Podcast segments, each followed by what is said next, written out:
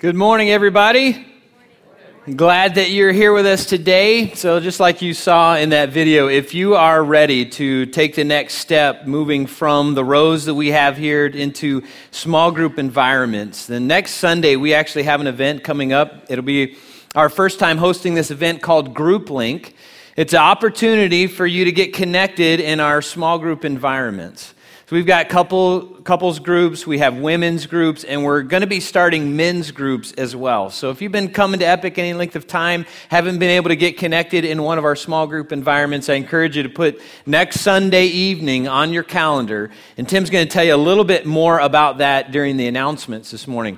But also, if you're new to Epic and you've not checked out one of our, our group environments called Starting Point or Next Step, that's really the first two places we encourage everybody to go. In Starting Point, you'll learn the story of God or relearn the story of God and begin to experience community at Epic. And then in next step, it's an opportunity for you to learn about the tools that we need as we walk in our relationship with God. So if you've not done starting point or next step, I encourage you to try those out. And we're going to have an information meeting next Sunday after both services for those two environments as well. And again, Tim's going to tell us a little bit more about that this morning in the announcements. Now, if you are new with us, Today starts week number two of a 21 day fast that we've been doing together. And so I just want to see, like, how's everybody doing out there who's engaged in our fast? So, like, you still like hanging okay? Anybody been like a little irritated? All right, a few claps. You're, you're glad you made it to week number two. Way to go. Anybody like found themselves really irritated this week? Like on edge, maybe? Yeah, like, like, you know, biting people's heads off when you may not normally do that, just a little on edge. Well, if you're not familiar with the, the biblical principle of fasting, it's this practice of setting aside something, and the Bible talks about setting aside food of some sort, in order to focus more on your relationship with God. So during this 21 days together, we've got people that are engaging this fast in all different kinds of ways. So we've got some people that are avoiding desserts. That's a big deal in their world. So they're saying, God, for 21 days, I'm not going to have dessert. Um, there are some saying, you know what, I, am not going to eat meat during this time frame. There are even some that are saying they're not going to have solid food altogether. Some people are on a liquid diet for 21 days. And uh, so be praying for, for those folks. If they look a little irritated, they have reason to be irritated, okay? Um, and then there are other things that we can do when it comes to fasting. Uh, there are some folks I know that are fasting a behavior. One is fasting anger. Like, put that into your calendar, okay? Like, when I have an opportunity to get angry, I'm not going to. I'm going to choose another thing. And so they're working on that in their life. Someone else told me that they're working on not being negative. So anytime, you know, something arises, they want to say something that's negative, they capture it, pull it back, and instead say something positive. So you want to learn how to be more like Jesus, that's what it's like. It's, it's replacing some of those behaviors with Jesus behaviors. So that's the concept in, in this time of fasting that we're doing together. Now, for the past week, I have been fasting all sweets. So, yes, my Reese cups are put away. I don't eat them at all at night. I look at them, but I don't eat them. I've been fasting meat as well and just uh, drinking primarily water. And I got to tell you, I am not a salad kind of guy. And I've eaten more salad this past week than I ever care to see. I, like, I, I think I'm growing ears and a tail. I feel like a bunny. But the idea of fasting, again, is God, I'm willing to set something aside that's significant to me because I want to get something even more significant in my relationship with you.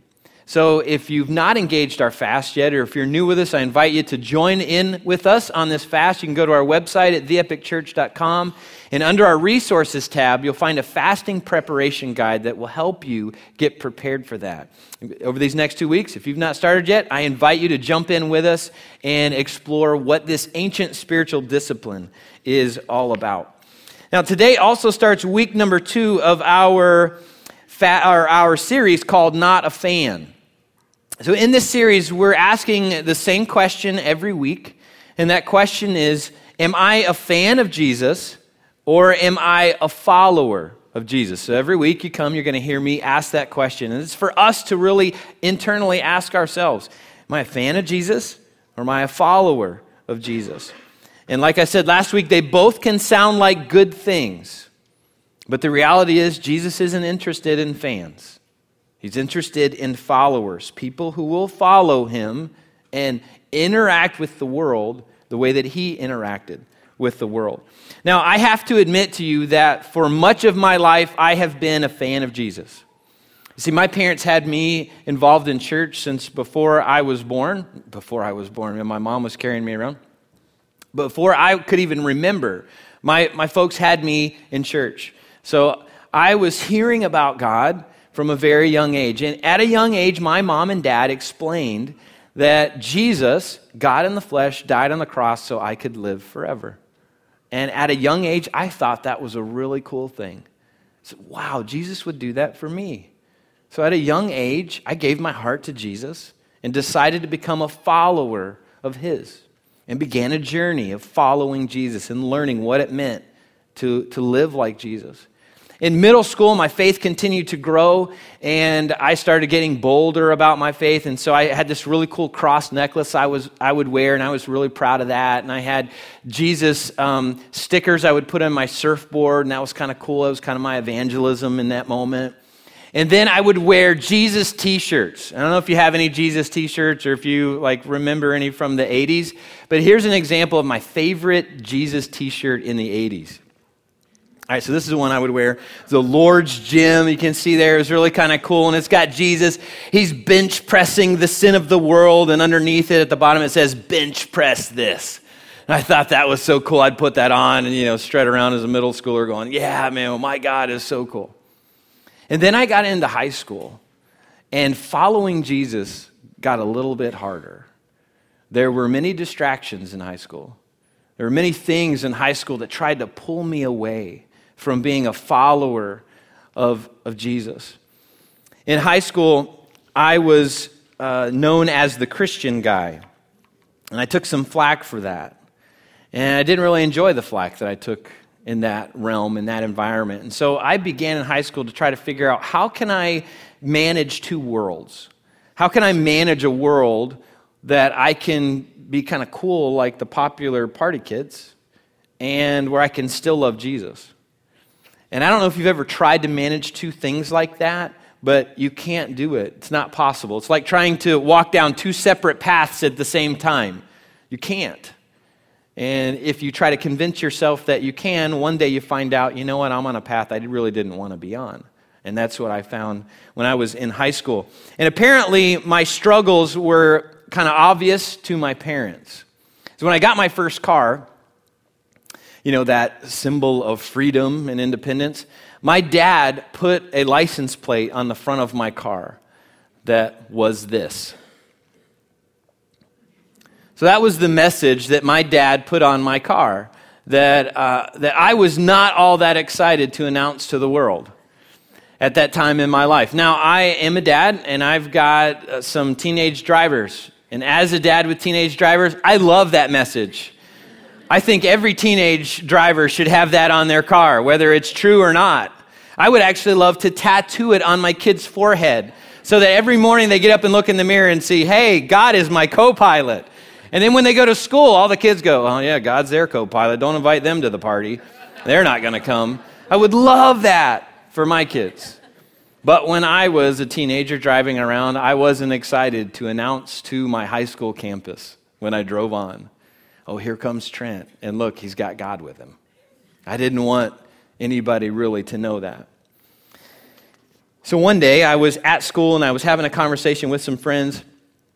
And I was leaning up on the front of my car. So, like, here's my bumper. And I had my foot strategically positioned over that plate because I really didn't want the, guy, the guys I was talking to to like read that thing, you know. So, so I had it positioned just perfectly and we're talking, and then I pulled my foot down and I ripped it off the front of my bumper. I looked down and, like, I am so excited that there is a God. He took this message off the front of my car. Oh, I was so happy. So I took it to my dad and said, Dad, I'm, I'm so sorry, but I accidentally ripped this off the front of my car. So I thought that's the last I'll see of that plate. A couple of days later, that car is on my plate again, fixed. And I walk out to my car and I'm going, oh no, what do I do? Like, like my dad fixed it. He put it back on my car. I thought, how do I solve this problem? I got this problem. Like, what am I going to do? So I come up with this ingenious idea. Hey, I'll rip it off again accidentally. So again, I did. I like ripped it off, and of course, it won't come off that time when you're not trying to do it. So I'm trying to rip it off with my foot and get it down and step on a little bit, bend it a few times so maybe it'll break, and then I can take it to my dad again, and he can't fix it. So I did the same thing to my dad. Oh, I don't, I can't believe it happened twice. Can you believe it, Dad? Here you go. Like I don't know what happened to it, but it looks irreparable. You can't fix it. And so my dad, in all of his fatherly wisdom, said something like, "Trent, I'm wondering if it's the message that you're trying to avoid." And my dad was right.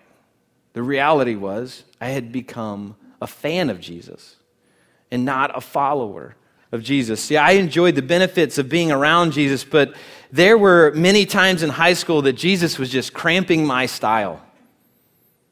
There were, there were times that, that I wanted to go do something that the kids at the school would, were doing, and Jesus didn't want me going. And there was stuff that Jesus wanted me to do that I just didn't want to do. So I, I kind of had this conversation with God. I said, listen, here's the deal. We'll make this arrangement. I will be your biggest fan. I will go to church every Sunday. I'll be active in our youth group. I'll go on mission trips around the world. And, and one summer I went for a month down to Panama. And I, I mean, I'll go serve people in need. I mean, I'll do some great things for you. I, maybe I'll even wear one of those Jesus t shirts again in the appropriate setting, as long as I know who's there. As long as you'll leave me alone about this following thing. Or if you'll let me follow when I want to follow. Like those moments where it's kind of cool and like, you know, I'm at church and, you know, it kind of makes me look like I'm kind of spiritual, got something going on with God and I want to impress somebody. That's cool. Like, I'll follow you then. But in other environments, you just leave me alone about that. So that's the arrangement that I came up with God. But here's the problem with that arrangement Jesus never asked anyone to join his fan club. He didn't come to earth to build a fan club. He doesn't want a group of admirers who'll say, I'll follow you sometime, but not all the time. It's not what Jesus is after. He's looking for people who will follow him, who will live the way he lived, who will love the world the way he loved the world. Now, when anybody comes along and says, Hey, come follow me, it's important to know a little bit about them. You know, if somebody just kind of walked through the room and said, hey, everybody, come follow me, like it'd be good if we knew a little bit about them, where they were going, and what they were like before we all got up and decided to follow them. So I want us for just a moment to look at this God who invites us to follow him. And we're going to actually start before the beginning. So today we're going to start in Genesis chapter 1. And I'm going to fly through some verses today, so hang in with me. Genesis chapter 1, in verse 1, these first four words of the Bible are fantastic. It says, In the beginning, God. In the beginning, God. So before there was a beginning, there was a God. Before anything was created, God existed. Before the heavens and the earth were formed, God was here. Before there was a here to be at, God was at it before you were ever born. God was here. Before that problem that you're facing or you will face, God was here. Our God had no beginning. Besides Jesus' earthly birthday that we celebrate on December 25th, our God has never celebrated a birthday. He's had no beginning. He's always existed for eternity past. God is. And then the Bible teaches that our God ha- will have no end. He doesn't have an appointment with death like we do.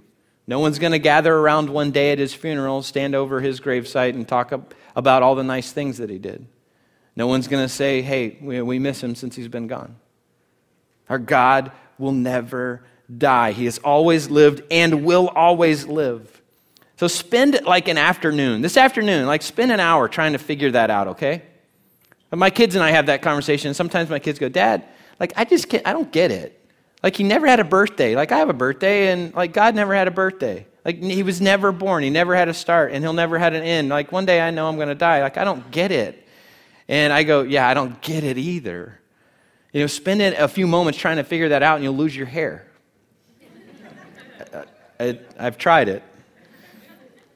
Now, listen to how Isaiah describes this God I am.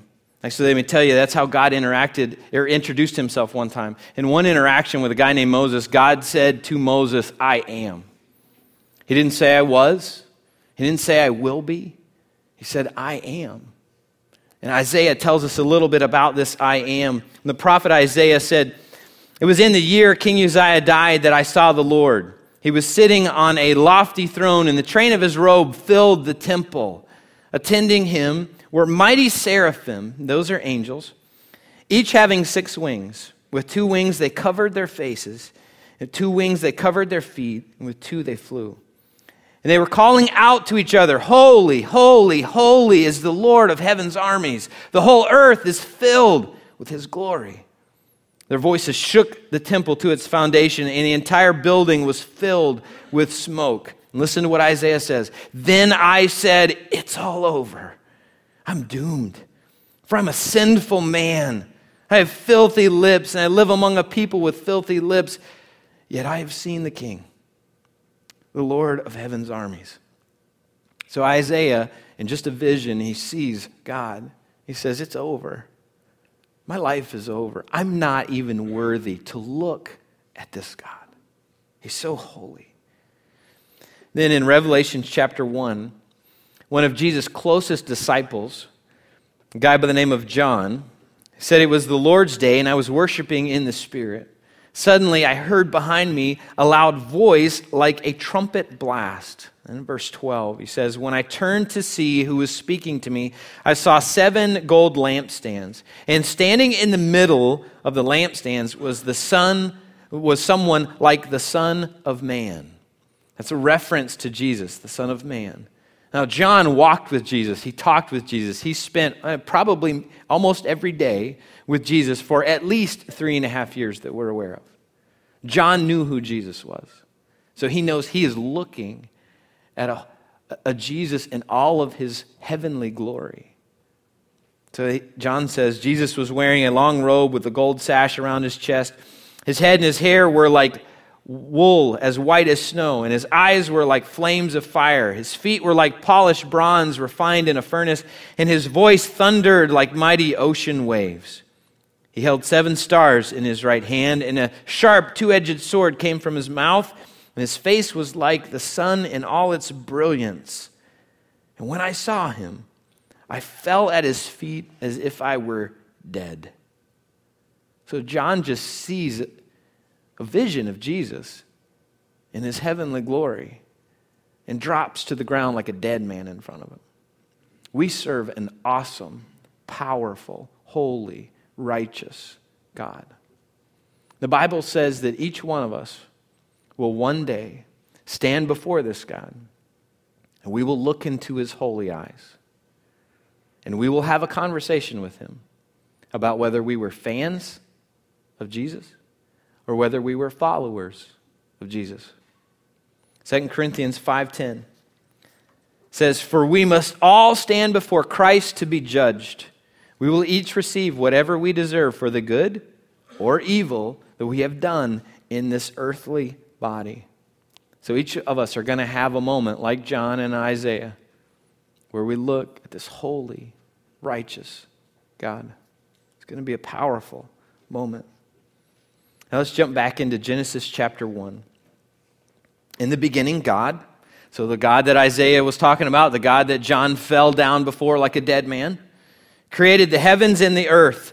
The earth was formless and empty, and darkness covered the deep waters, and the Spirit of God was hovering over the surface of the waters. Then God spoke, and he said, Let there be light. And there was light. As you read through Genesis chapter 1, which I encourage you to do, God spoke, and that's what happened. So God said, Let this happen, and that's what happened.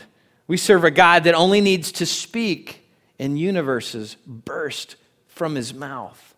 Solar systems are formed, stars and planets and moons burst into their position.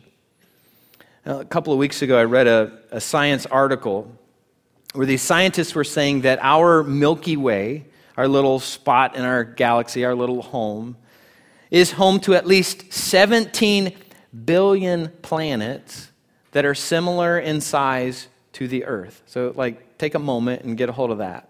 Right, like I can't remember the nine that were, you know, that revolve around our sun. I guess there's eight now that Pluto's no longer a planet, but 17 billion planets out there.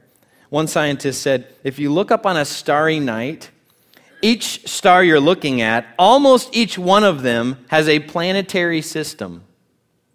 So when you walk out at night and you look up at the stars, there could potentially be a planetary system going around each one of those stars. 17 billion. Now, is that accurate? I'm not sure. I haven't been out to any of these stars to, to confirm it. But our God knows. But when I think about that, and I think about all that we have yet to explore. So God spoke creation into existence, and it hasn't stopped. It keeps on going. God never said, well, stop here. He spoke, and it kept on going. We serve an amazing God. When I think about the complexities of the universe, I see an infinite number of proofs for God. Man, I look around and I constantly see there's another proof, there's another proof, there's another proof for the reality of God. Just take our earth, for example. So, our earth just happens to hang in the perfect position away from our sun. Perfect position at the right angle. Any farther away, we'd freeze. Any closer, we'd all burn up. Hmm, it's fascinating, isn't it? It just seems like someone placed the earth right where it needed to be in a perfect spot. And then when God got the idea of creating humanity, he said, you know what, here's how this is going to work. I'm going to speak, and, and all of these uh, systems are going to go into place to keep all of creation alive. So humans are going to survive on this thing called oxygen. And they're going to give off this thing called carbon dioxide. And then plants and trees are going to survive on this thing called carbon dioxide and, hu- and give off this thing called oxygen. It's fascinating, isn't it? How God has completely interwoven creation for an interdependence upon each other. We serve a God of great provision and great care and great detail down to the cells in our bodies. Our God is a God of design and detail. And I stand in awe of him as I look at uh, all the complexities of our bodies all the way to the universe. Listen to what Isaiah says again about our Creator. In Isaiah 40, he says, Who else has held the oceans in his hand? So, like, get that for a moment, okay? So, when that big hurricane comes by that we're all worried is going to blow away our house, like, it's just a drop in God's hand. He's got the oceans of the world cupped in his hands. Who else has done that? Who else has measured off the heavens with his fingers? Who else knows the weight of the earth or has weighed the mountains and hills on a scale? Who is able to advise the Spirit of the Lord? Who knows enough to give him advice or teach him? Has the Lord ever needed anyone's advice? I don't know what happens in your world, but I'm always giving God advice. I mean, like every day I'm telling him, God, I think you should be doing this for me. Like, I think this is how you should work in my life. And God, eh, like, often goes, I got this, Trent. We're good. I got it. Thanks for the input. But, but I got it. Everything's under control. Just trust me.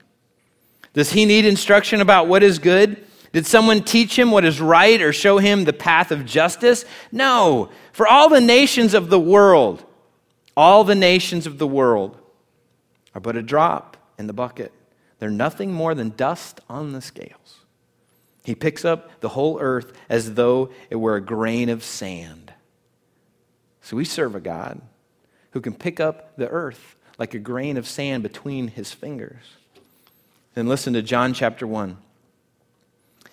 In the beginning, the Word already existed. The Word was with God, and the Word was God. He, meaning the Word, existed in the beginning with God. God created everything through Him, and nothing was created except through Him. The Word gave life to everything that was created, and His life brought light to everyone. Verse 14 tells us who the Word is. So the Word became human and made his home among us. We serve a God who said, Listen, I'm going to leave the splendor of heaven. I'm going to come down to earth to show you how to follow me. So Jesus is the Word. We looked at our, in our Christmas series at his name Emmanuel, which means God is with us. So Jesus, God in the flesh, created everything, every star in the sky, every freckle that's been placed on your face has been strategically placed by a loving creator. And it's fascinating to watch Jesus as he walked the, the planet, as he walked on the earth and spoke with people. He talked as if he were God. And that's the reason he was killed. That's the reason the religious leaders hated him. They had him crucified because he made himself equal with God the Father. Many times in the Bible, Jesus said the same thing that God said to Moses. When, when God said to Moses, I am, Jesus echoed that. John 6:51, Jesus said, I am the living bread that came down from heaven. In John 8:12, Jesus said, I am the light of the world. In John 8:58, Jesus said, Hey, get this, before Abraham was even born, I am. And the people around listening to him going, hey, This guy's crazy. Like Abraham lived 2,000 years before this time frame, and Jesus was in his early 30s. So what's going on? Is he just crazy? Or might there be a chance that he is the great I am? In John 10 9, Jesus said, I am the gate. Those who come in through me will be saved. And in John 10 11, he said, I am the good shepherd. The good shepherd sacrifices his life for his sheep. John 11, 25, Jesus said, I am the resurrection and the life. Anyone who believes in me will live even after dying. The God who told Moses, I am, is the same God who said in John 14, 6, I am the way, the truth, and the life. No one can come to the Father except through me.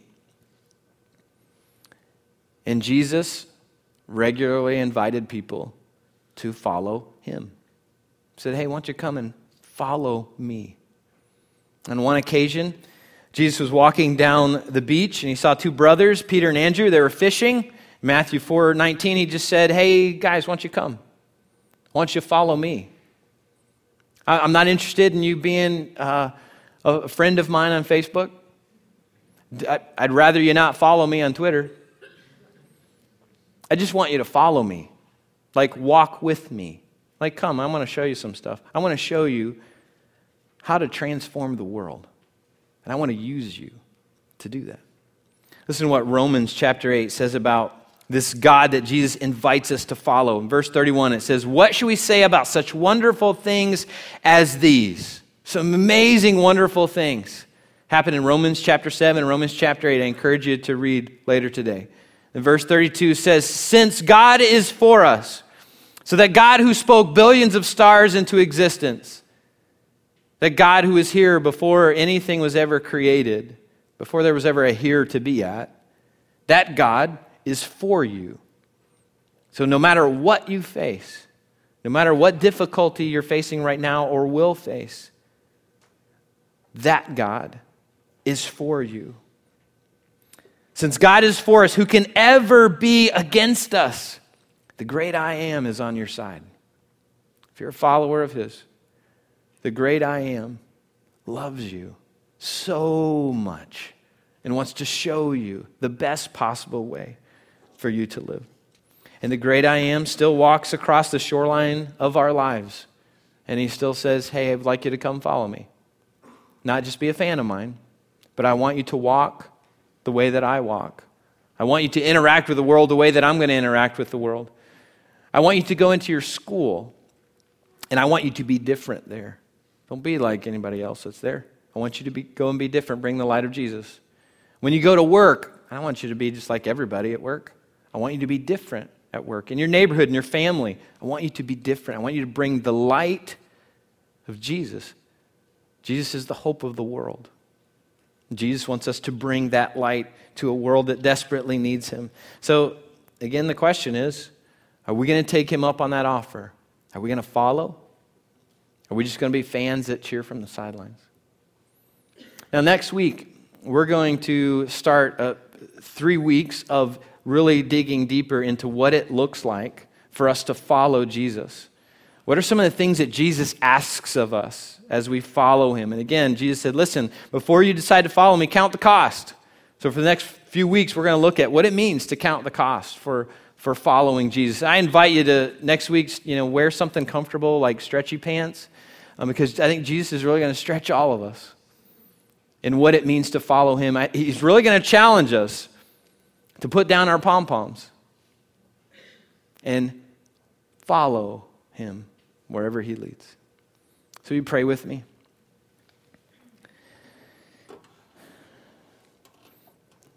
Lord, it's always a, a humbling thing to, to look into to Scripture and to see, Jesus, what you ask of us. Lord, you still invite people to follow you. You still say, hey, come, won't you be a follower of mine? Won't you give your heart to me so that you can spend forever with me? Because each one of us have an appointment with death. One day we're all going to die. Our spirit lives on. And it'll either live on forever with God or forever apart from God. And Jesus said, Listen, I want you to, to be with me. That's why I came to earth to die so you can live. I mean, really live for all of eternity. And then God, just you know, being honest as, as a Christ follower, there are moments that, man, we sign up for that because that's fantastic. And then we watch Jesus, how you lived that out and like the roads that you walked and the people that you served and how you did that, how you served the world. And we go, wow, I'm not exactly sure I want to follow that close.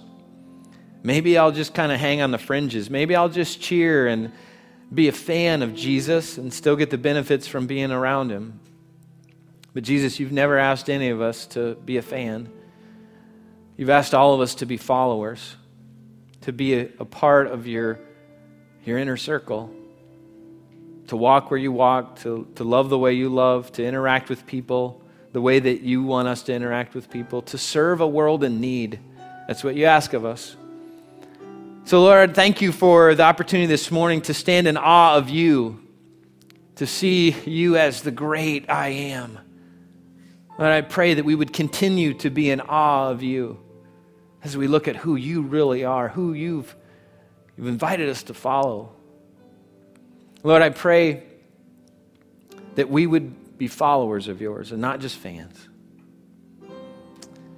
In Jesus' name, amen. Well, my name is Tim Jones, and I just want to tell you a few announcements that we have for you uh, today. And the first one, I uh, just want to let you know each week, if you would like to go further uh, with the message, we provide a spiritual growth challenge on our website under the resource tab. And today we provide one at the Connection Center if you'd like to check it out. But there's a Bible reading plan on there uh, that continues to go further with the message uh, each week. And there's also questions for you to answer that you can work through on your own or with a group as well. And it's just a really great tool con- to continue to help you to pursue your relationship with God.